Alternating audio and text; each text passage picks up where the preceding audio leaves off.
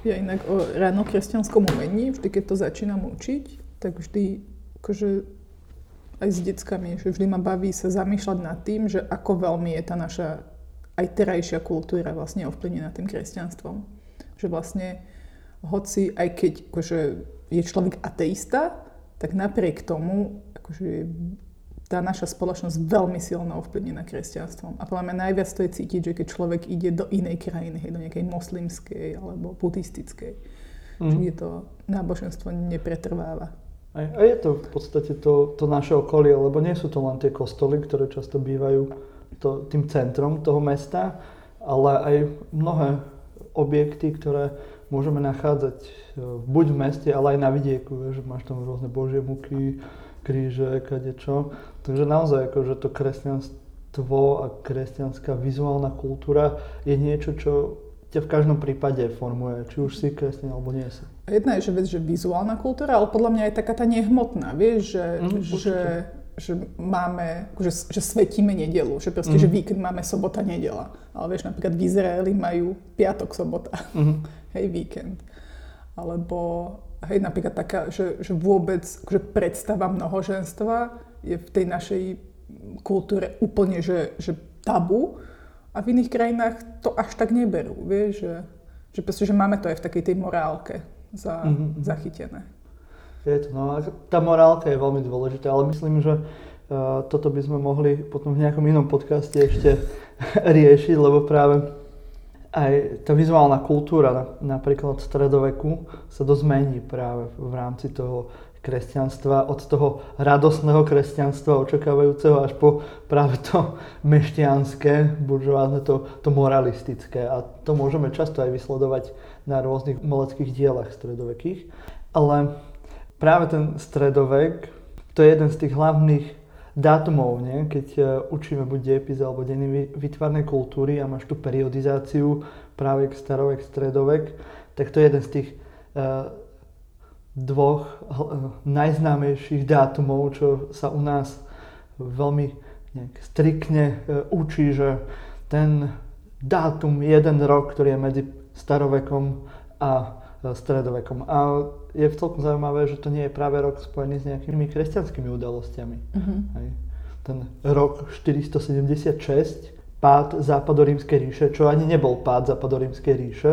Áno, tam vlastne iba Odoakar hej, zosadil vlastne toho o, Romula Augusta, hej, cisára. Odoakar bol teda germánsky náčelník, nie?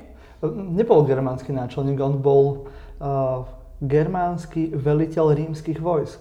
Bol to uh, Ríman, ktorý bol uh, vychovávaný na, na rímskom dvore, v rímskej tradícii a on sám, keď uh, zosadil Romula Augusta, a vyhlásil sa sám za rímskeho cisára na západe, tak e, on sa považoval za rímskeho cisára nového. A nebola to nejaká vec, ktorá by bola neobvyklá v rímskej ríše. Často práve e, velitelia rôznych vojsk deklarovali to, že, že sú novými cisármi aj v tých starších rímskych dobách. Takže pre samotných Rímanov to nebolo až také niečo divné. A e, práve je zaujímavé, že je vybratý tento rok, lebo v okolí môžeme nájsť mnoho iných dátumov, ktoré by nám možno aj lepšie ilustrovali tú nejakú zmenu paradigmy z toho starovekého sveta. Takže o čom sa dneska budeme baviť? o prechode z antiky do stredoveku a to, čo nazývame neskorá antika. Milí poslucháči, počúvate podcast Kunstkamera a jeho formát Príbehy umenia. Ja som Martin Jakubčo. A ja som Jana Tencer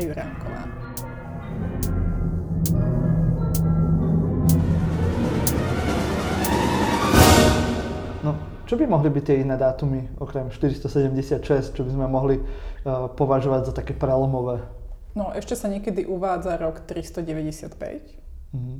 hej, že rozdelenie rímskej ríše na východnú a na západnú. Ale možno, že ešte takým veľkým medzníkom bolo vôbec prijatie kresťanstva, za ako zrovnoprávnenie vlastne kresťanstva s tým pohanským náboženstvom, čo je teda rok 313, hej, kedy Konštantín I. Veľký vlastne zaviedol Milánsky edikt. Uh-huh. Ja by som ešte možno pridal taký veľmi dôležitý dátum je 410, kedy práve barbarské vojska dobili Rím, hej, Caput Mundi, to nedobytné mesto, čo aj pre no, takého kresťanského autora, ako je svätý Augustín, bola nepredstaviteľná vec a práve tam aj sa mení napríklad v tom kresťanskom zmýšľaní tá, tá predstava o tom, že no, ten, uh, to Božie kráľovstvo asi nebude na zemi, lebo proste už keď aj ten Rím padol, tak si práve svätý Augustín vymýšľa koncept e, Božieho mesta.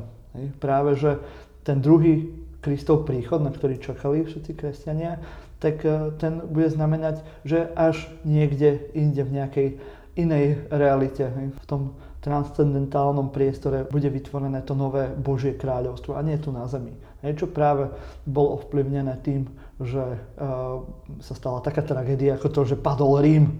Mm. To bolo pre rímskeho človeka veľmi nepredstaviteľné. Takže mnohé tieto dátumy ja osobne by som považoval za také dôležitejšie v tej zmene paradigmy. A hlavne aj kvôli tomu, že je to spojené s tým, že v rímskej ríši začína získavať uh, svoje prvenstvo práve kresťanstvo a kresťanská kultúra, ktorá je potom práve charakteristická pre celý stredovek v Európe. Čiže my keď sa ideme teraz baviť o neskorej antike, tak sa vlastne bavíme o ranokresťanskom umení alebo o kresťanskej antike, čiže mm. bavíme sa v podstate o umení alebo kultúre rímskej ríše, ale uh, už v období, kedy keby nabieha to kresťanstvo. Mm-hmm. Hej. Ono sa to samozrejme nestalo z jedného dňa na druhý, alebo stalo? Samozrejme, ako vždy, nemáme nikdy ten ako jeden rok, ktorý veľa uh, historikov by chcelo mať, aby, aby sme povedali, že vtedy niečo začalo alebo skončilo. A samozrejme ten prerod tej antickej, toho antického sveta do toho stredovekého sveta bol pomerne plynulý. Bolo tam mnoho prúdov, mnoho možností, ako to mohlo skončiť a skončilo to tak, ako to poznáme v rámci nejakých stredovekých štúdií. Ale samozrejme je to spojené s tým kresťanstvom, ktoré nám začína na východe.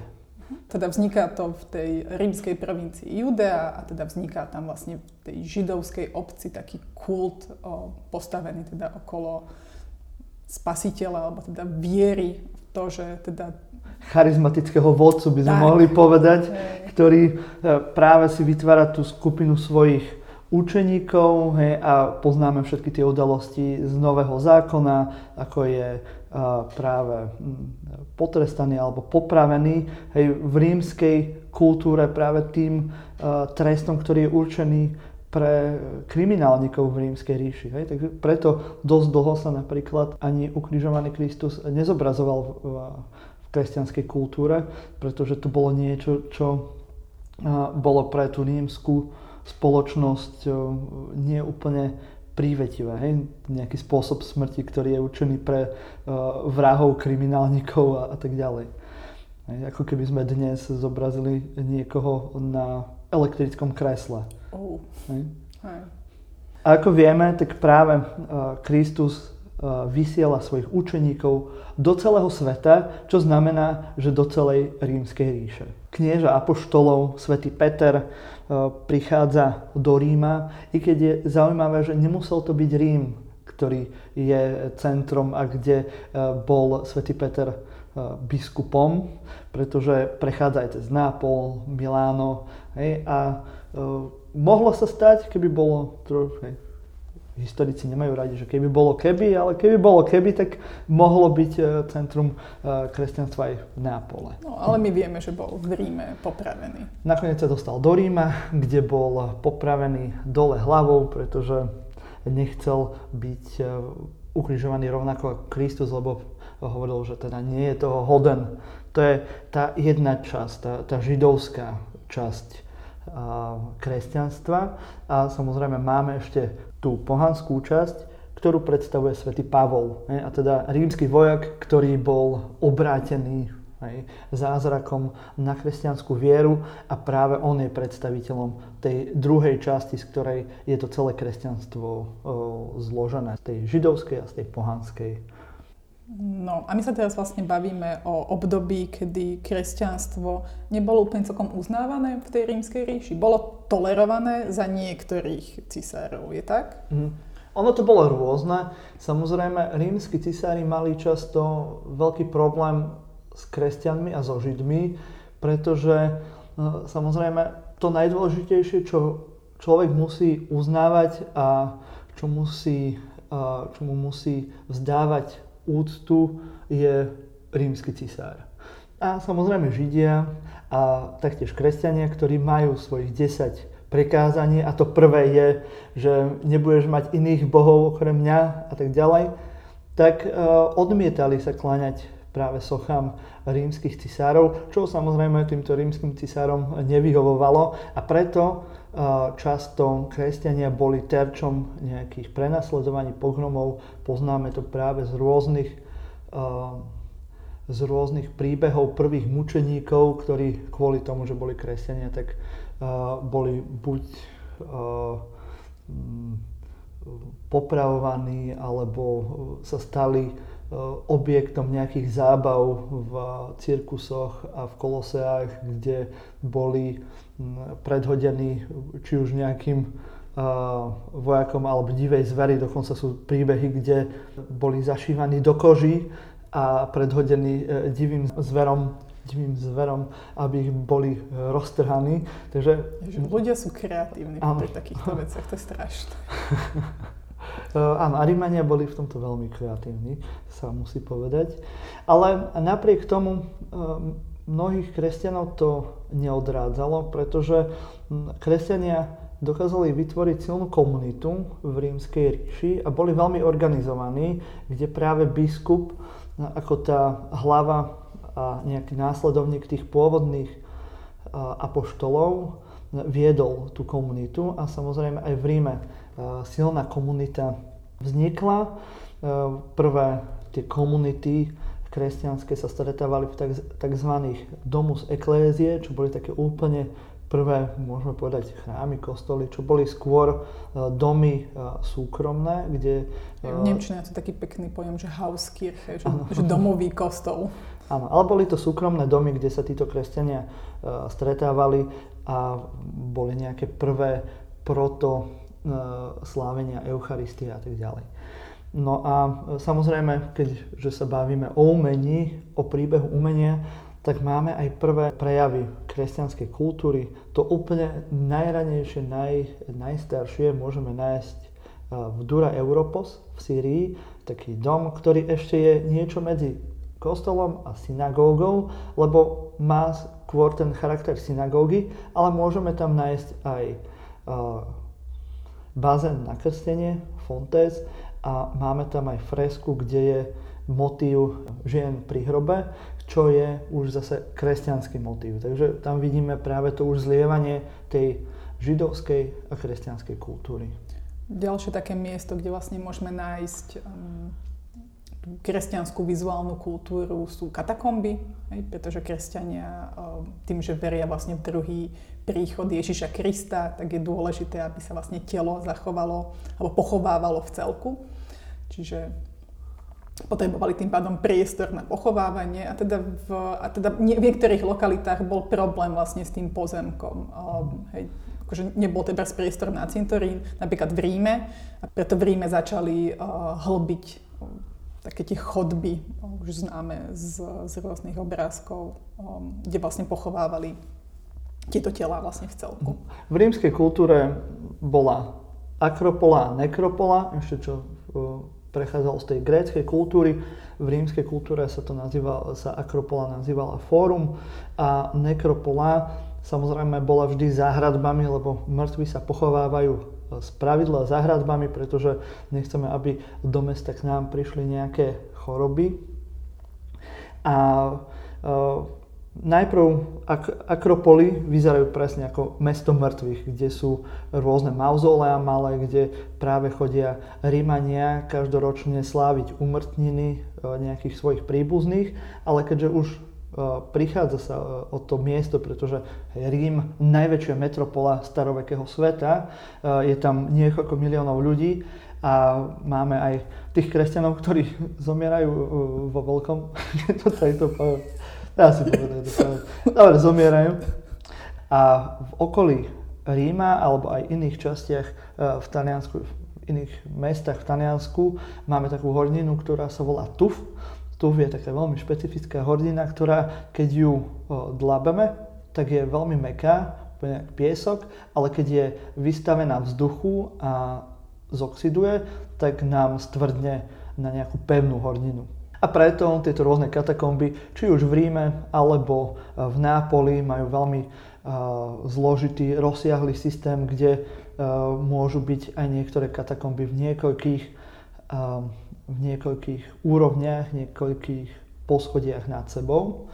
A práve v týchto katakombách sa vytvorili, vytvárali kubikuly alebo arkosólia, kde práve títo ľudia boli pochovávaní a často práve už v týchto ranných dobách sa ku kresťanom pridávali aj bohatí ľudia, ktorí si tieto svoje hrobky pod, pod zemou nechávali vymaľovať. Hej? A práve tam môžeme nájsť nejaké prvé uh, motívy kresťanského umenia. Zaujímavé je, že v týchto katakombách, že tie malby vlastne sa mieš, že mieša sa tam ešte taká tá rímska mytológia spolu už s takými tými novými prvkami kresťanskej kultúry vizuálnej. Akože krásne sú tam niektoré zobrazenia. Akože moje obľúbené je Noého archa, alebo Noé v arche, že vlastne máte takého um, muža s rozpaženými rukami a v takej keby krabičke sedí. A vieš, čo je tá krabička? No tá archa, nie? No, uh, samozrejme je to aj archa, ale zároveň je to aj sarkofág.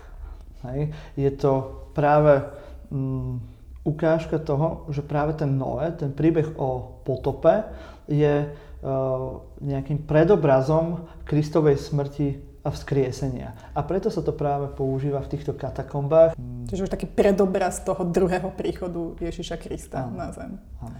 Zaujímavé inak je, že v týchto katakombách nenájdeme kríže ako symboly práve kvôli tomu, čo si predtým spomínal, že vlastne aj tým, že to bol mučiaci nástroj pre tých naj, najhorších vlastne zločincov, tak akože tí ranní kresenia to nepoužívali. Že naopak sa používali symboly ako ryby alebo holubice, holubice christogramy, Áno. ovečky. A, áno. To sú najstaršie práve symboly kresťanské, alebo Christogram, hej, znak, ktorý je spojením dvoch gréckých, prís, dvoch gréckých písmen chi a ro, čo vytvára práve to, to meno Christos. Podobné je to aj s tou uh, rybou, kde m, grécky ako ich, ichtis, alebo ichtos, ichtis, ichtis je práve je skrátenie mena Ježiš Kristus, spasiteľ sveta a, a tak ďalej. Hej, samozrejme, ovečka, hej, kto čítal Nový zákon, tak vie, že práve tá ovečka je veľmi uh, silným uh, symbolom práve uh, týchto evanielí. No dobre, takže toto sú také že skromné začiatky toho kresťanského umenia a potom sa niečo úplne zmenilo. No, uh, predpokladá sa, že kresťanstvo získava čím ďalej tým väčšiu popularitu uh, v rímskej ríši je celku zaujímavé, že tých východných kultov, ktoré do Ríma ako do veľkej, do veľkej metropoly e, prichádza mnoho. Aj? E, máme tam aj mitraizmus, ktorý je tiež e, má podobný pôvod na východe a tak ďalej. Takže tým kultom alebo tým náboženstvom, ktoré neskôr vyhrá, mohlo byť ktorékoľvek z tých kultov v tom Ríme. Ale uh, neviem, máme to šťastie, alebo tak sa stalo, že rímsky cisár Konštantín I si vybral kresťanstvo.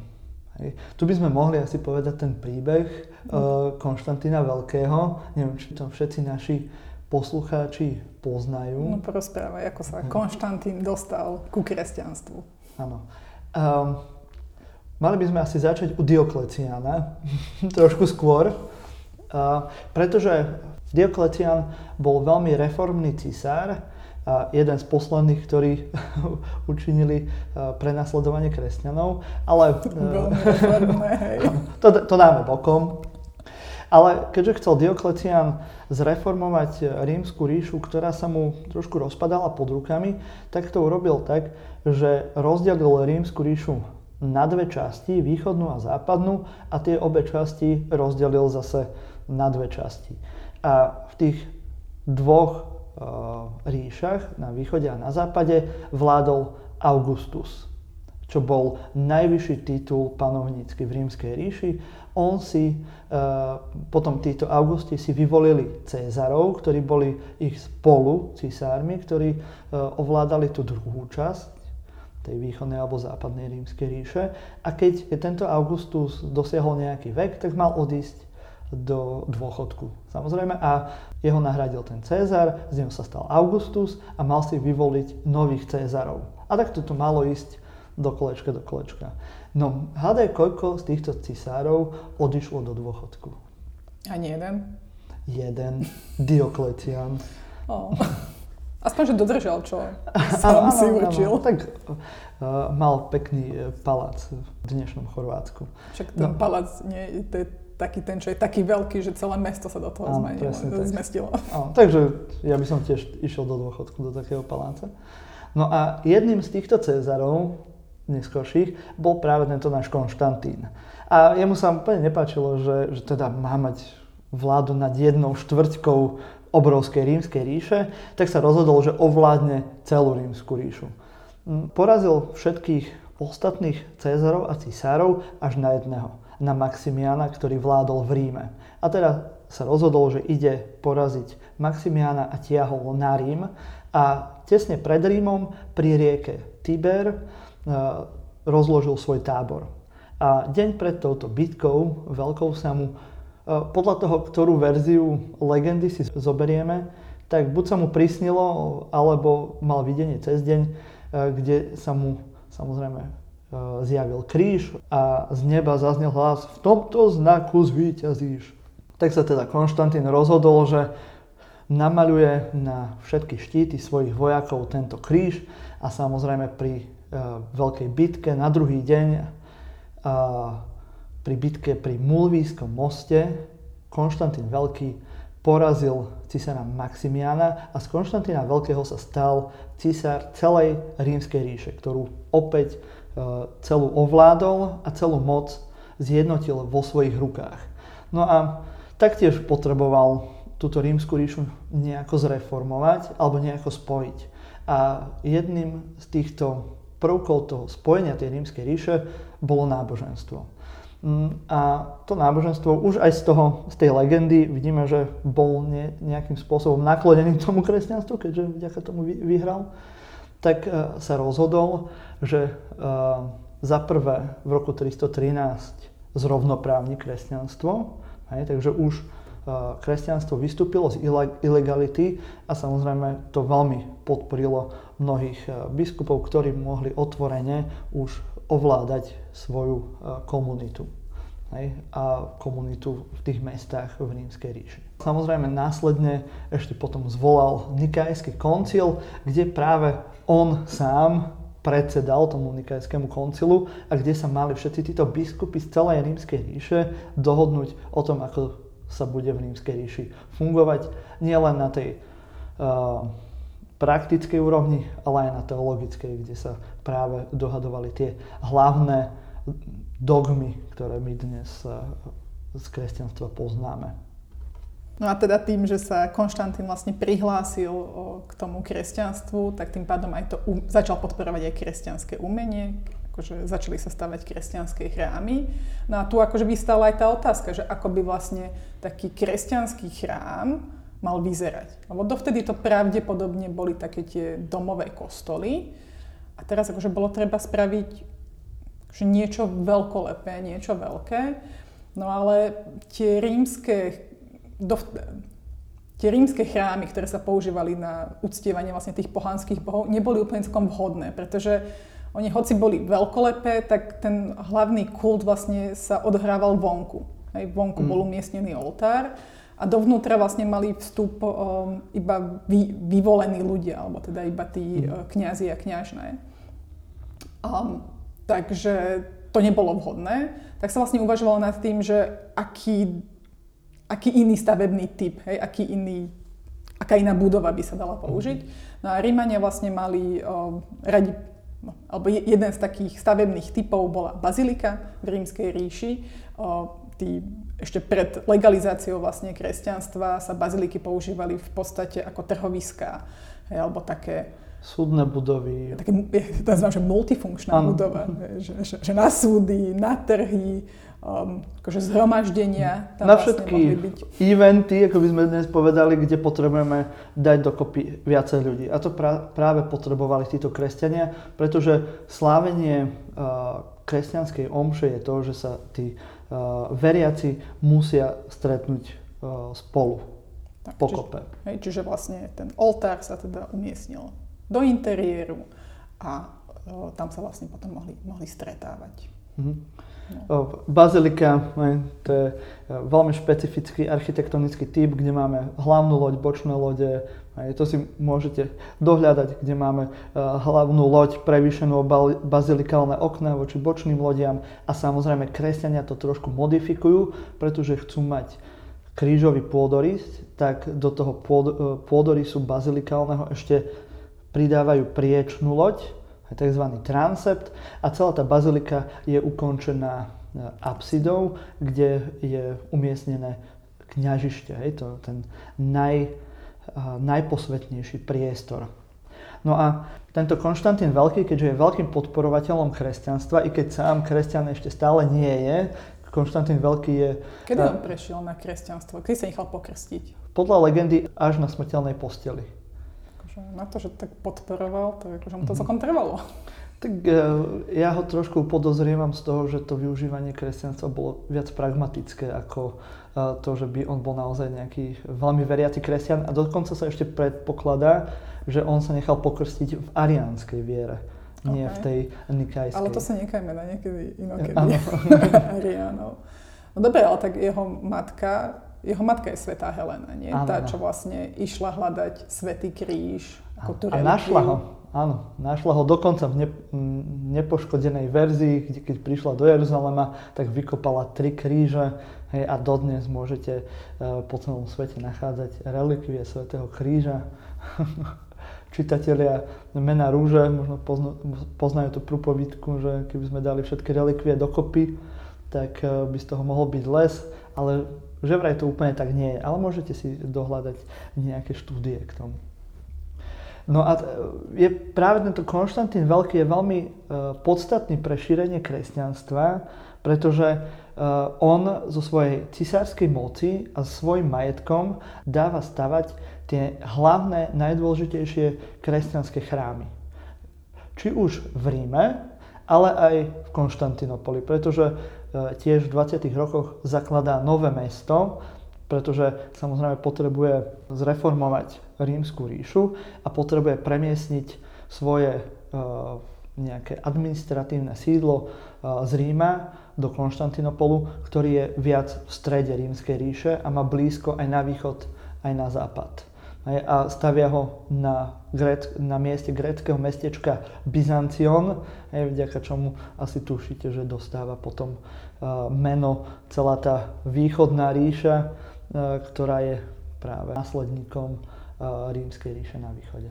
No ale tie ranokresťanské baziliky, oni vznikali vždy na miestach, kde boli pochovaní nejakí tí mučeníci, nie? A Znamená to, lebo tým, že ako sme si povedali, že tie pohrebiska, tie nekropoly boli mimo hradieb, znamená to, že všetky tie baziliky vznikali mimo hradieb? Áno, tam, je, tam sú dva predpoklady. Prvá vec je to, že my potrebujeme pre kostol mať nejakú relikviu, aby bol zasvetený. A v Ríme sa nesmie hýbať e, s telami svetcov. Preto... Možno vysvetlenie, čo to je relikvia. Relikvia je nejaký pozostatok nejakého svetca, hej, ktorý samozrejme má pre kresťanov tú naj, najväčšiu uh, cenu. Hej, je, to naj, je to ten najdôležitejší predmet, pretože všetci chcú byť mučeníci, všetci chcú byť uh, svetcami, všetci sa chcú pripodobniť Kristovi. Hej. A práve v Ríme máme jednu vec, že máme tieto tela svetcov za hradbami, lebo tam sú pochovaní, tak všetky hlavné baziliky, asi je ich 6 alebo 5, ktoré dáva postaviť uh, Konštantín, sú postavené za hradbami, dokonca aj svätý Peter Hej. Tá prvo, prvá bazilika svätého Petra je e, na Vatikáne, na Vatikánskom kopci, ktorý je za hradbami, kde práve za prvé bola nekropola, kde, kde pravdepodobne bol pochovaný svätý Peter a vedľa bol ten cirkus, kde bol svätý Peter uh, popravený. A Konštantín necháva na Vatikánskom kopci uh, zasypať a zrovnať uh, celú nekropolu a stavia tam obrovskú baziliku svätého Petra. Aj potom mnoho e, ďalších bazilik. A čo je ešte dôležité, jeden kostol v Ríme je vnútri hradieb, v tejto dobe toho Konštantína, a to je e, dnešný e, San Giovanni in Laterano. Čo samozrejme bol dokonca dôležitejší kostol ako svätý Peter na Vatikáne a pápež niekoľko storočí až do vrcholného stredoveku sídli práve v Lateráne a nie na Vatikáne. Čo sú inak také tie najkrajšie ranokresťanské bazilíky v Ríme podľa teba? My už ich e, máme e, dosť prestavané a mnohé boli bohužiaľ poškodené aj počas svetových vojen, ale e, pre mňa je najobľúbenejšia bazilika svätého Vavrinca. Pretože keď tam vojdeš, tak tam si môžete všimnúť ešte spólie práve zo starej, starého rímskeho fóra, ktoré práve títo stavitelia pravdepodobne na schvál zobrali, aby ich mohli použiť uh, v tejto bazilike, aby ukázali kontinuitu a práve to, že my sme teraz tu šéfovia. Akože pre vysvetlenie spólia to sú vlastne architektonické prvky použité znova, ako keby recyklované, že pôvodne to bolo súčasťou nejakého rímskeho pohánskeho chrámu a teda uh, títo raní kresťania to radí používali znova, akože ako symbol takej tej kontinuity. A asi to muselo byť aj praktické aspoň. Je praktické, keď máme nejaké krásne uh, kusy z mramoru, tak to použijeme znova, ale často je to práve používané uh, vedome. A uh, práve máme tieto baziliky v Ríme a samozrejme Konštantín stavia aj baziliky v Konštantinopole a v Konštantinopole máme už baziliky v centre mesta, pretože je to novo postavené mesto.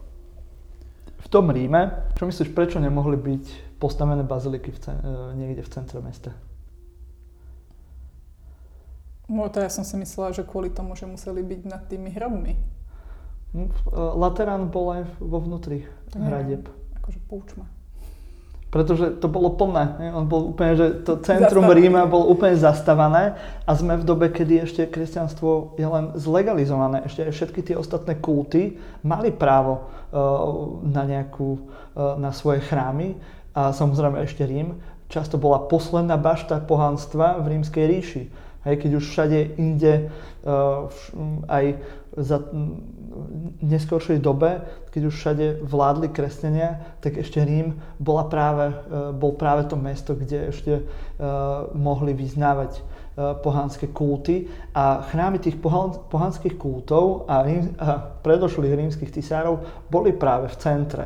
Takže to je aj druhý dôvod, prečo tie prvé baziliky, tie prvé baziliky, prvé kostoly nie sú v centre Ríma aj preto dnes to centrum Ríma je archeologické nálezisko a nič tam nie je, pretože dlho sa tam ani nič nestávalo a nakoniec potom už tí antikvári v 16. 17. storočí už tam ani nič nechceli stavať, lebo zase už sa im páčili tie ruiny antického mesta.